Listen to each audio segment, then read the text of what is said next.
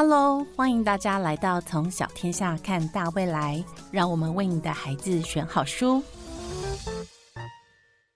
我觉得一个很重要的原因就是说，我觉得我是为我自己在做。嗯，那我写给那个年纪的我，嗯，好，那比方说像来自监狱的信，对，这个也是谈到爱情。是，那我觉得，嗯，当然现在的父母可能又比我们当时呢再开放一点。对，我们当时呢，不要说高中，连大读大学要谈恋爱，家里还是耳提面命，你要小心，你要怎么样？最好是大学毕业再谈。对对对，最好是这样。可是那个时候的我们呢，所有的对于爱情的认知呢，都是琼瑶小说啊。对，啊，那你就觉得一定要很浪漫啊，一定要，呃，那那种很不食人间烟火的。可是事实上你会发现，那根本就不是这样子。所以我一我会写这本书的一个重点，就是我觉得在青少年这个阶段，我觉得他们都会碰到爱情。没错，你暗恋别人。好，别人暗恋你，嗯，不见得真。我所谓的爱情，不见得真的发展出一段感情。对，你可能有喜欢的人，是心里面小小小鹿这样蹦蹦蹦蹦跳，情窦初开。对，那你也不敢讲，好，那就这样默默守着，或者别人呢用那种很温柔的眼光在看着你，就是视而不见，都有嘛。对，所以我一直在讲说，青少年朋友不必担心碰触爱情的事情，因为。那个阶段的爱情一定会受伤，没错。可是受伤了，你不要让那个伤疤在你的身体、在你的心里面化脓腐烂。嗯嗯，你要想办法去愈合那个伤疤。嗯，那么将来你就有更有能力去面对你真实的爱情。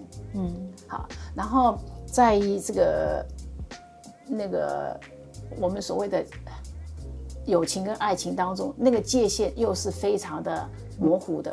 那么暧昧不明，对，好，所以到底是友情是爱情，还有朋友之间，哈，你你我们现在也常常看到很多闺蜜为了爱情就翻脸啦，什么什么之类，这这个也是很多，啊，这个也是非常现实的。所以在《来自监狱的信》这本书里面，其实我谈的就是爱情。哦，因为乍看书名，大家可能很难想象。对，其实很难，因为那个《来自监狱的信》，那就是一一封情书嘛。哦，好，啊，那个情书呢，也真的是我我捡到的。你捡到？我捡到了。那不然我怎么会突然去想？我说，上帝给作家一个礼物，也许吧。你捡到一封信。对对对对对。那有一天，我跟我朋友就在走着走，哎，就捡到就一张，他就是用那个那个笔记本的纸写着写着，然后就扔在墙角。那我们拿起来读以后，就是一封情书。当时我们有点不知道要怎么办。好，不晓得是那个收信者故意扔掉了，哈，还是不小心掉了，还是怎么样？我们这边还等了半天，就没有人回来拿。好，然后当时我记得我跟我朋友，我们两个就坐在咖啡里，我们就开始在想说，好，那这个女主角显然写信的是一个男的，那这个女主角到底是心态是怎么样？是因为男朋友在监狱里面，所以她决定要。结束这段爱情了呢，还是因为他不小心遗失了，还是因为怎么样？然后在监狱里面的这位男主角呢，呃，他如果等不到女朋友的回信，或等不到女朋友的探望，那他的心情又会是怎么样？嗯，所以我们也谈论谈论了很多很多，呃，这个部分心理层面的这个心理层面的对。那当然，在青少年朋友里面，我我当然没有。不可能是去呃呃坐牢这种事，这这我不是在我要写作的重点，所以我也是让两个女孩子捡到一封这样的信，嗯，那这两个女生呢就开始回信，假冒那个女主角回信给那个受刑人，好有趣哦。然后后来后来渐渐渐渐的，哎。其实他们就有一点，呃，这个错，呃，产生错乱，就是有点移情了，就觉得爱上了这位这位受刑人。好，这当然也是很不真实的一种情感，可是这个情感确实是会发生的，嗯，反而忽略了他身旁真正关心他的人。对，好，因为你对爱情会有个幻想，就觉得他不应该这么平凡，是，好，觉得应该要有一种，你知道，像。偶像剧里面演的那样子，在一种很奇特的场合里面去去邂逅，然后发生，然后发展，而不是说啊，我的同学，哎，他就每天每天就还会见面啊，那种爱情算什么爱情？也许他们也知道，哎，那个那个人对我好，对，可是他就觉得那个太平常了，太普通了。嗯，所以到底爱情是什么？好，其实这个也是我在这个来自监狱里面的这本书里面，其实我想要谈的。嗯，我觉得大部分人会觉得爱情很崇高啦，嗯然后在谈恋爱或是刚刚认识爱这个东西，跟异性的爱或是多元性别的爱，他们可能都会觉得爱最大。可是问题是，你真正了解爱是什么？我觉得不只是青少年，其实连我们都还在都还在摸索答当中。案是什么，对呃，因为它太不一样了。太不一样了。对，而且我觉得这本书好丰厚、哦，就是他聊的东西非常的多，对吗？他就是因为我看了这个李重建老师写的这个评语，他是说，呃，来自监狱的信读来令人惊心动魄，童年的创伤，珍贵的友谊，戏剧的张力。交织出青少年的江湖，我觉得这些形容真的让人写的真的是真的很好，而且很引人入胜，会觉得说天哪，这里面讲好多东西，呃，可能都是我们现今社会整个所有青少年会遇到的议题的缩影，是是是。很了不起哎。嗯，其实我觉得它就是一个故事啦。好，那在这个故事里面呢，当然呃可能会你也许会有一点似曾相识的感觉。嗯，那就算没有，呃，我觉得就是把它当成一个故事来读，嗯，然后看看别人怎么去处理这些事情。对，好，老师会自己觉得它是属于呃写实主义的作品嘛？因为其实您好多不同触角的呃主题，像比如说刚刚提到的《傅雨诗的女儿》，呃，出版社的定位是魔幻写实心理小说，然后我们这这次刚得奖的这本是呃这个冒牌机器人，它是属于科幻悬疑小说。我觉得定位哦，呃，定位是怎么定位？我觉得对我来讲并不重要。嗯，我觉得基本上我我认为我是比较是写实的。嗯，因为像呃这个傅雨诗的女儿虽然有点魔幻，可是，在傅雨诗的女儿这本书里面，其实我要谈的就是你如何面对你自己的黑暗面。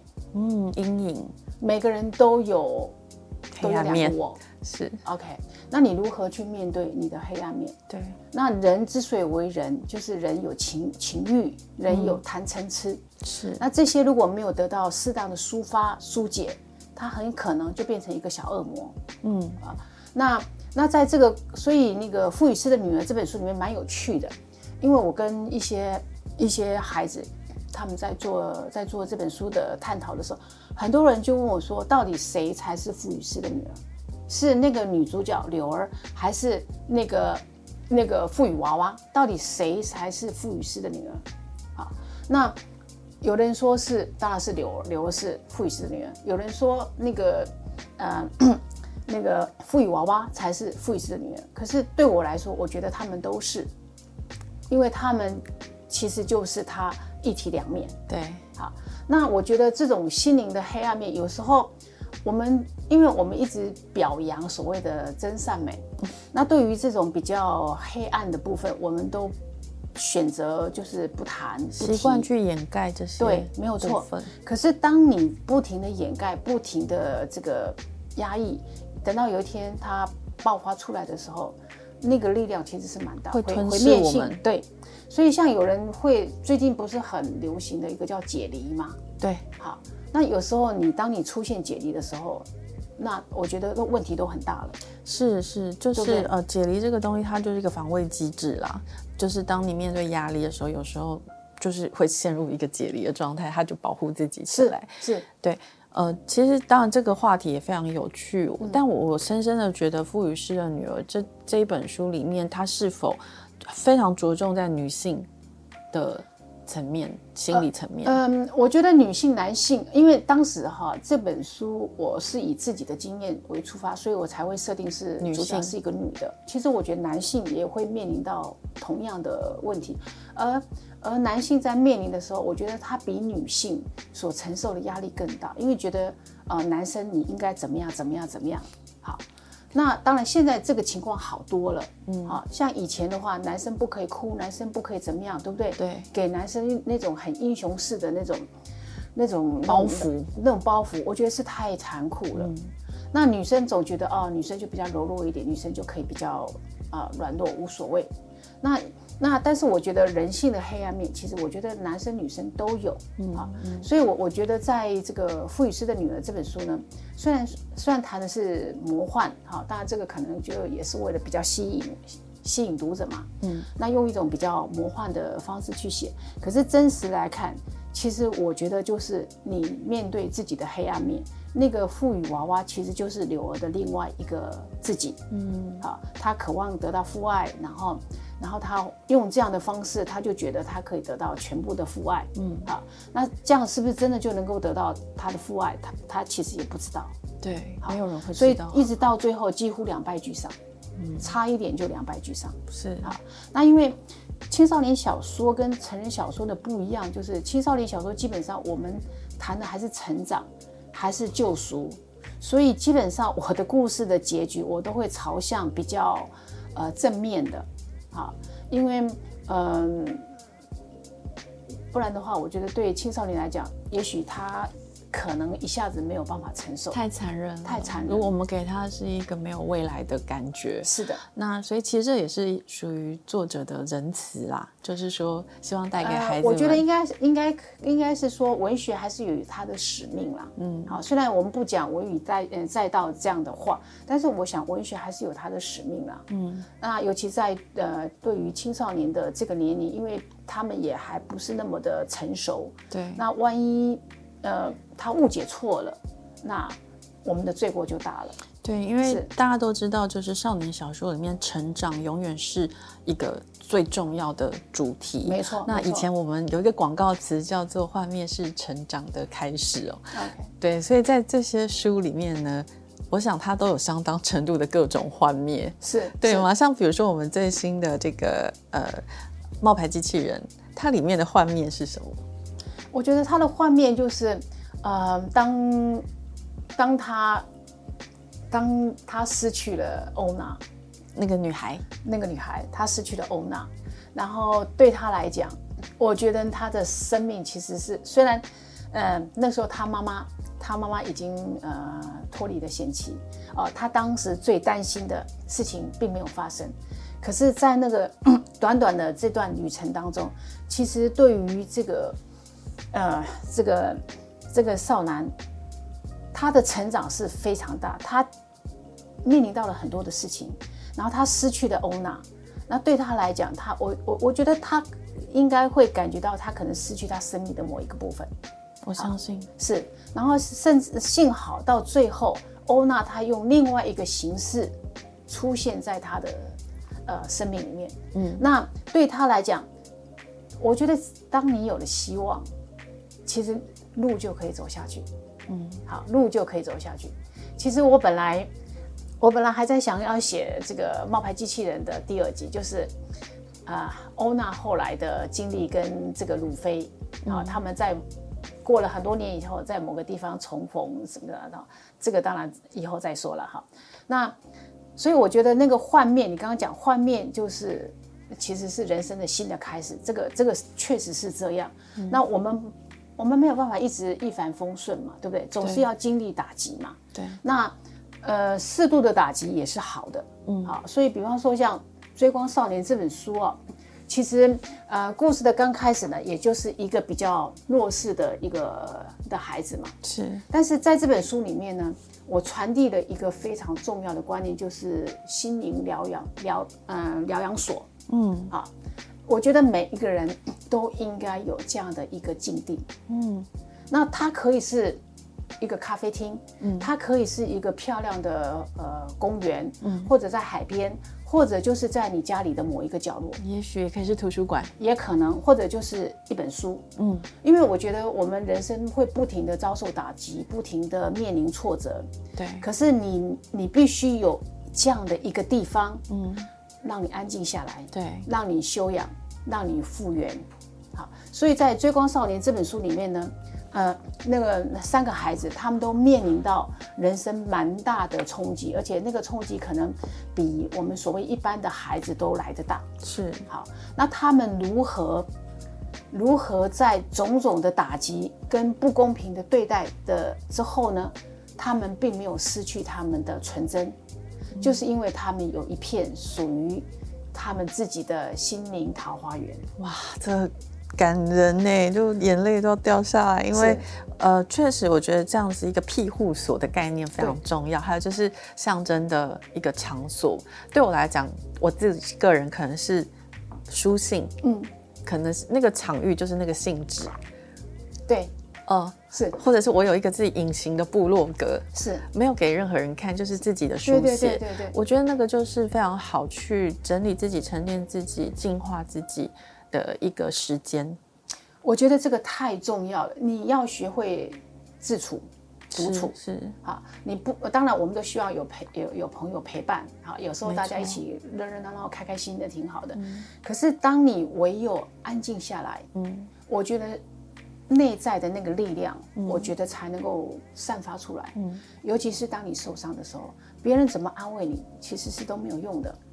唯有你自己很真诚的去面对你的伤口，然后你那个伤口才会痊愈，你才能够找到再出发的力量。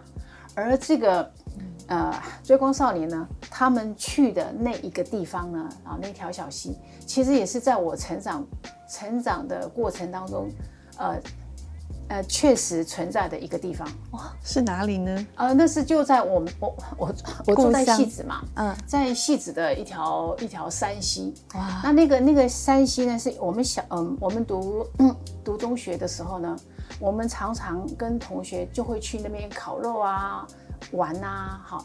那长大以后呢，我也常常去那里，尤其当我觉得呃，我面临到一些问题、一些困境，不知道怎么办，又不想不晓得怎么跟朋友说的时候呢，我自己就会去山那个沿着这个山溪开始走，嗯，一直走，一直走，一直走，然后走到某一个地方，我可能坐在一颗石头上，看着水这样子流过去。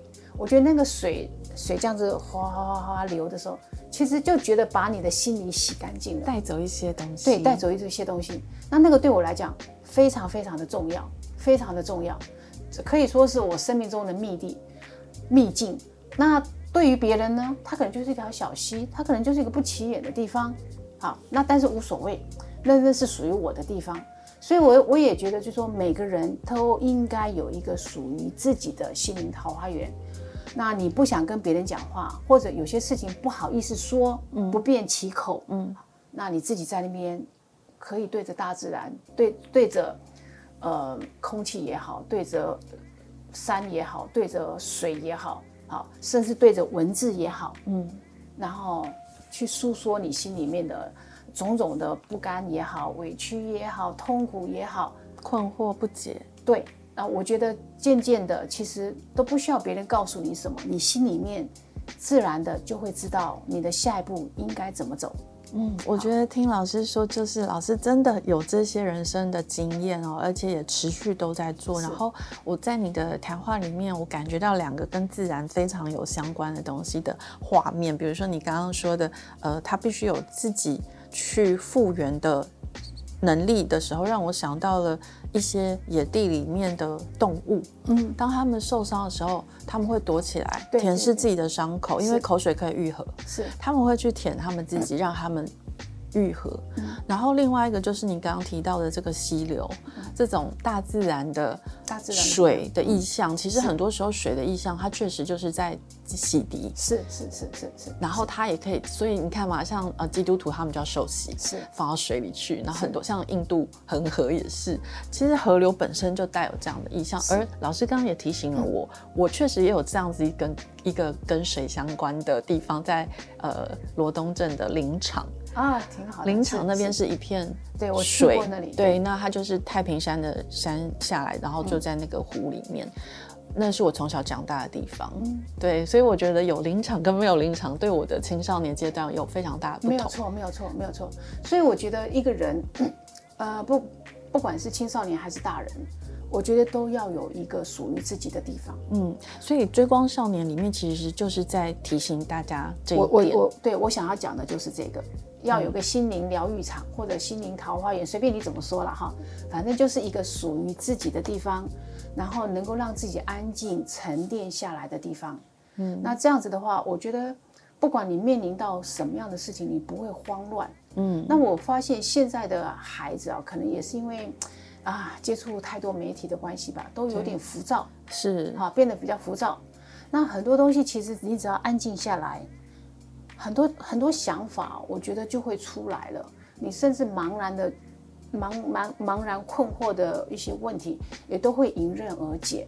嗯，好，那更更重要的一点就是你学习跟自己相处，跟另外一个我对话，跟你的生命里面的小恶魔，嗯，能够达成共识，能够和平相处。那我相信人应该就会很平和，你的情绪就不会大起大落。嗯，那这个当然更重要一点就是你要认识自己。所以我觉得阅读青少年小说最大的功能其实就是认识自己了。没错，因为是嗯，老师，那在这个冒牌机器人里面，它也一样有这样一个心灵桃花源吗？呃，我在这个部分里面呃，并没有特别提到这个心灵桃花源的部分哈。那对于对于那个主角，嗯呃，最后他啊复原了之后，当然他心里面还是有一些伤痛，嗯，可是呃那个部分其实他爸爸妈妈也不知道该怎么去。去帮助他。那如果你硬要说的话，我觉得就是一条那个手链。嗯，啊，他觉得他戴到了，拿到戴着那条手链，他就知道那个欧娜其实是一直陪伴着他的。嗯，好，那他的心就可以安定下来。啊，不管他在哪里，他知道他们。曾经拥有的、曾经经历的这些经历，呃，就一直会追呃追随着他们，跟着他们。所以这些象征的物件很重要，我觉得很重要，在我们真实的人生里也很值得。我觉得拥有，对，我觉得是我。所以你看哈，每个人都会有一些一点一两件真的很重要，别人都不可以拿走的东西。你从小 baby 就开始，就是有那个他的一个小玩具毯子也好。好，所以很多妈妈到了孩子都已经小学毕业、读国中了，那些东西就是不能扔啊。对，不能扔的，不能扔的，对不对？因为那等于把他生命的某一个部分给切掉了嘛。是。所以我觉得有一些物件，虽然物物件哦是身外之物，嗯，可是可是在某些阶段、某些时候，它又象征了一个蛮重要的意义。嗯，是是。老师，那你自己会怎么样看待？孩子们或青少年，呃，去依赖这些东西，甚至我刚刚想到，如果说少年他们的心灵桃花源是去网咖打电动呢，这种你又会怎么看？因为我觉得很多家长在这些少年小说里面试图给孩子答案，或是老师也试图希望他们可以从这些读物里面找到一些正确的答案，但是青少年也许有青少年自己的解读。可是你，呃。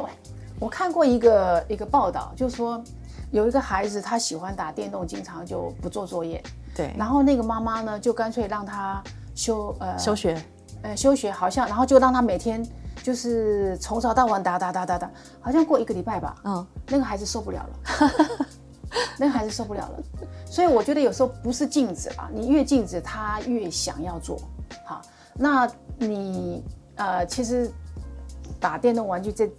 这个这个议题啊，我我其实不知道该怎么讲，因为因为它有它的它有它的吸引力，嗯，那我我只能说就是有时候沟通吧，是啊，我觉得就是这样，只能沟通。然后谈到阅读，呃，你如果说父母本身不阅读，你又如何期待孩子阅读？这又是很现实的问题，对不对？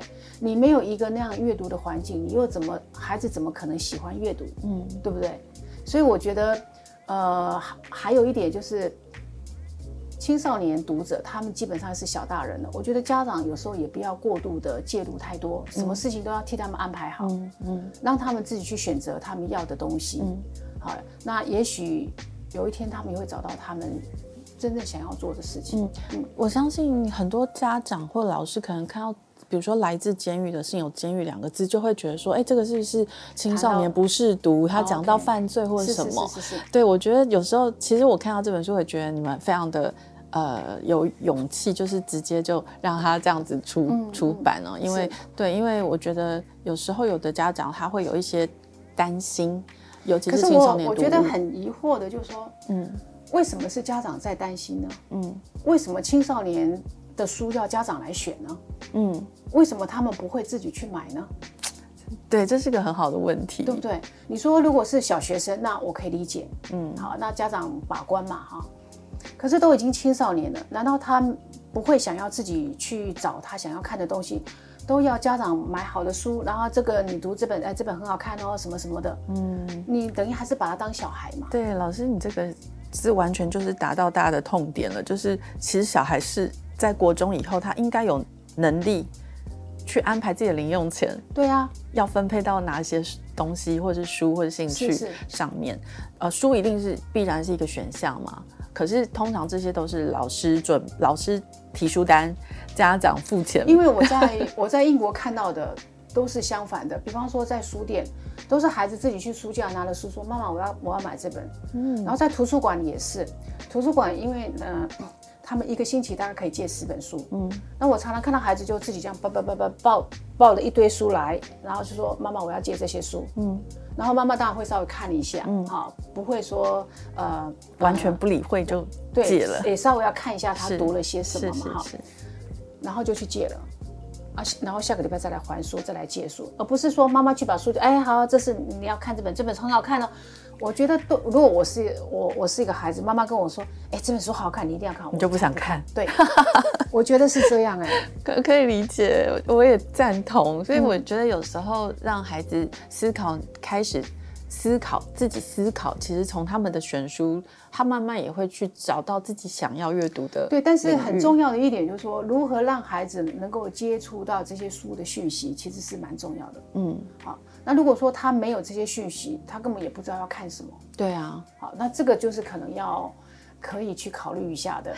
好，然后呃嗯呃，当然现在的青少年也许他们上不上图书馆我也不知道，那应该不多，应该不多，对，应该不。应该不多，所以可能就是还是要透过老师的介绍或者什么，但是现在这样听起来就有点被动，是。是是，所以我，我其实今天我们时间很短啊，老师的作品很多，然后在小天下这边，呃，主要我们目前最新就是冒牌机器人，然后之前有傅雨师的女儿追光少年来自监狱的信，刚刚呃马秋老师都有稍微带到一下他的创作背景跟里面的一些重要的思思想。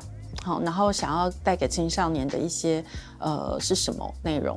我觉得非常的精彩，每一本都谈到不同的议题，然后又彼此互相相关重叠，那反复的呃让大家去思考青少年的议题，还有他们会面临到的各种处境，那也让我们这些大人呢可以稍微反思一下我们曾经长大的这条路，是不是有一些创伤？是？啊，是不是我们有也曾经走过这段修补的道路，一直到现在，我们好了吗？是。那我觉得青少年小说的好处是，只要青少年以上都可以看，它并不只局局限，它不只局限于这个国高中生，是，而是其实基本上我们这些大人也都很应该看。因为我对我来讲，就是说呃，写这些青少年小说，其其实是在满足我在那个阶段没有办法好好阅读。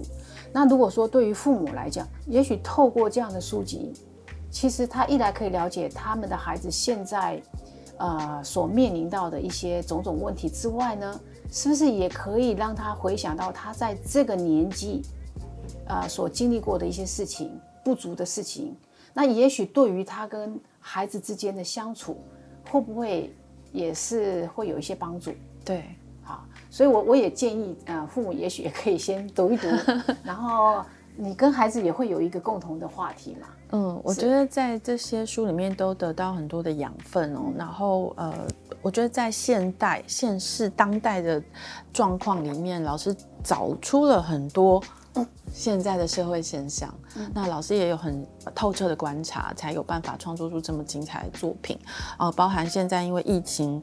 呃，而生的这个冒牌机器人也获得了这个书展的呃首奖哦。嗯、今天真的超级荣幸邀请到满秋老师跟我们做这样的分享，呃，非常不容易，因为也是因为疫情的关系，老师好多年应该都没有回来。是是是 对，所以今天真的很容易可以面对面采访老师。那希望呢，给各位老师、各位家长，呃，一个很棒的书单，让大家知道接下来可以给孩子们，呃。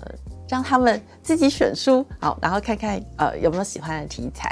那我相信老师的经验呢，这几本书都是非常会让青少年们喜欢的读物。是，今天非常谢谢，其实还有蛮多的哦还有蛮多，对下次可以再介绍。下次有机会我们再邀请老师 来现场跟大家做分享。谢谢满秋老师，好，谢谢大家，谢谢，拜拜，谢谢。